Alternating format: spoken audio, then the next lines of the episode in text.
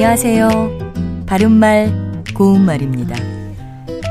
한 번만 얘기해도 바로 알아듣는 사람이 있는가 하면 한 번 얘기해서는 잘 이해하지 못해서 다시 설명해 줘야 하는 경우도 있습니다.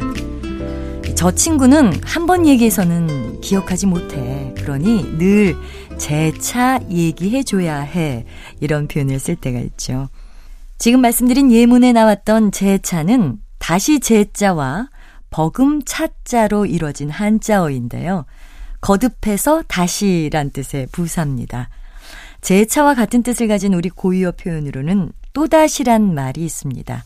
또다시는 이미 일어났던 일이 다시 일어난다든지 이미 얘기했던 것을 다시 한번 얘기할 때 쓸 수 있는 표현으로 거듭하여 다시란 뜻도 있고요.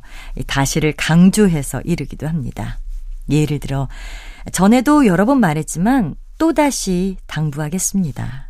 또는 내가 참으려고 했지만 또다시 화를 내고 말았다. 이렇게 말할 수 있겠지요. 이 경우에 또다시는 또와 다시가 합해진 합성으로 인정된 한 단어니까요. 모두 붙여서 쓰도록 되어 있습니다. 그렇다면 어떤 것을 언급하고 그 외에 다른 것이 또 있는지를 말할 때 쓸 수 있는 표현인 또 다른의 경우는 어떨까요?